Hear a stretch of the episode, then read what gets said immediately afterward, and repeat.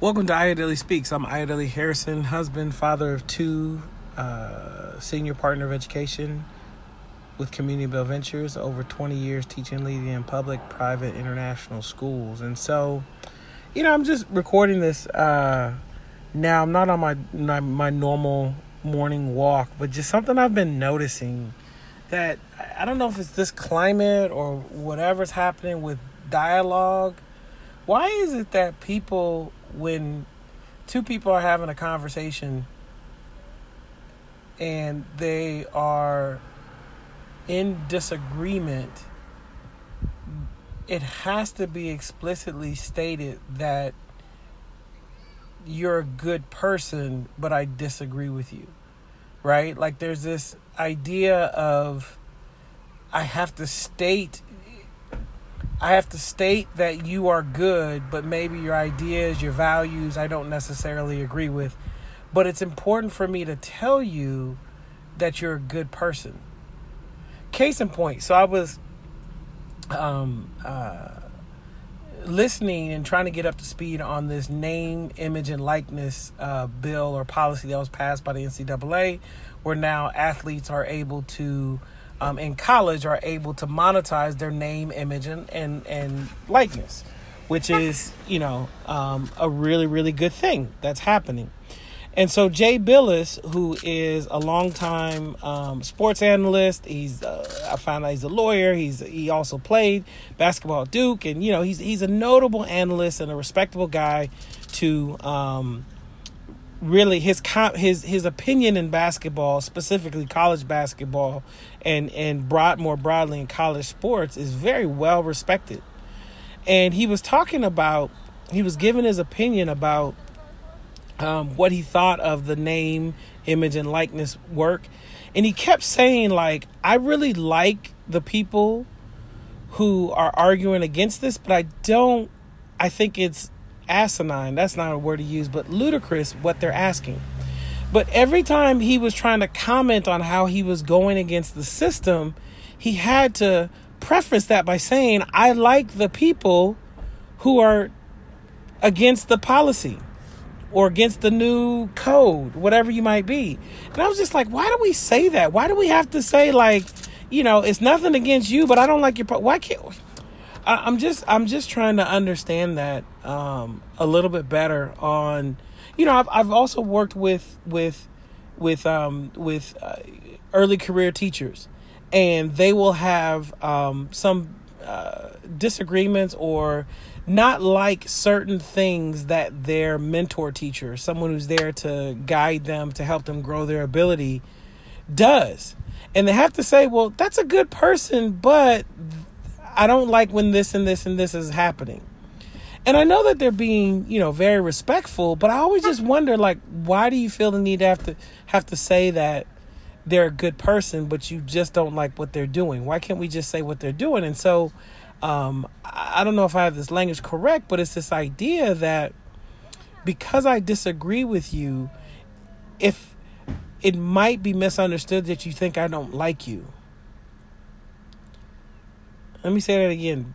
If I disagree with you or don't like something that you're doing, I directly connect that to or I'm I don't want people to connect that to I don't like you as a person.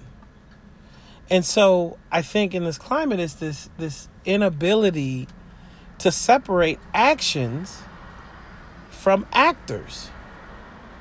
It's this inability to separate action from actors. That we can disagree with the way someone is acting, but still like them as a person or keep them separate. Like I know like when we're dealing with children, it's not like I hate you or like it's really saying I strongly dislike the behaviors that you're exhibiting right now. But there's this I don't know. It's it's always it's always weird to hear people say that, and it's like if you disagree with them, disagree with them. And in a professional space, it's okay. It doesn't mean that you hate them. And I don't know if that's people being very nervous about folks being fragile, fragile, or you know, or if I disagree with you, I don't want you to to to think I'm being unprofessional and I don't like you. There there's this culture of wanting to be liked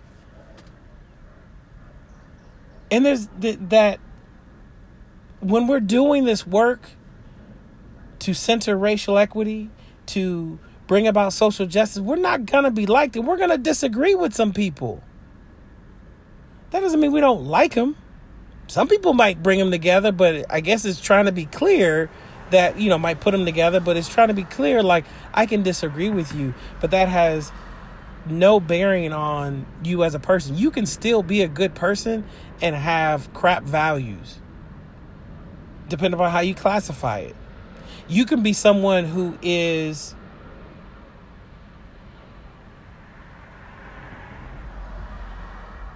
you know, uh, anti-abortion, and that's you stand, that's your principles, your values, that's what you believe, you're one of your beliefs, but you can still be a good person. And so, if I'm someone who's pro-choice, I can still tell you that I don't like your stance. I disagree with it. I can battle with it. We'll argue with it. But it doesn't mean I don't like you as a person. Or it doesn't mean that you're not a good person. It's just you've taken a certain stance. And so one of the things with community ventures, like when we when we talk about um, uh, assumptions, right, in our brave space building pro, uh, brave, brave space building framework, assumptions is, the fourth thing that we cover. Um, and one of the assumptions that we use, and I, and I kind of butcher this, I'm gonna try my best, is that it's beliefs, values, ideas can be trash, but not people. And so by stating that, I know that sounds pretty harsh. Beliefs, values, ideas can be trash, but not people. What it's allowing us to say is it's allowing us to be able to disagree with each other and disagree to our core, but still be respectful in how we treat each other and how each other be and having this dialogue. Now, don't get me wrong. I'm there are policies and procedures that are, are out there, practices, beliefs, values that are anti-black right? And from there, I mean, I could make a value judgment of of whether I like you or not. But if I disagree with you, I shouldn't have I I should be able to do that without it without it being a hit on your without having to give the disclaimer that you're a good person. There's so much, I, I, don't know if the word is coddling, there's so much nurturing, there's so much wanting to be, and it's going back to my point, there's so much wanting to be liked that we have a hard time disagreeing with people or or standing firm or not standing firm, uh, knowing that when we disagree, we can actually still someone can still be a we can someone can have trash values and still be a good person in theory. So anyway, so I'm I'm just just working through that and just you know sharing that. But I, I just thought that was really interesting, and it is, it especially comes up when there are people that you really do like or you want to show respect to, but you wholeheartedly disagree with them.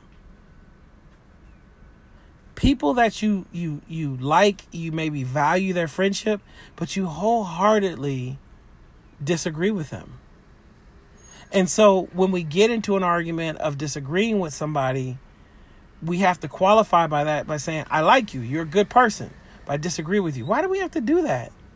Why can't we just disagree and not feel like our friendship is necessarily always jeopardized or your quality as a person is any less? I think that that's just that's just happening now you know, and and I think that's what happens, you know. So anyway, so I was just thinking about that. I'm kind of walking in circles here, so I'm going to end this, but I just wanted to share like that's what I'm thinking about, and if anybody has any further thoughts or if there's a paper or article or something I can read about it to help solidify my idea of like what what this is, our need to make people feel good even when we're disagreeing with them. What's that all about? I'm Ayodele. It's another episode of Ayodele Speaks. Until next time, peace.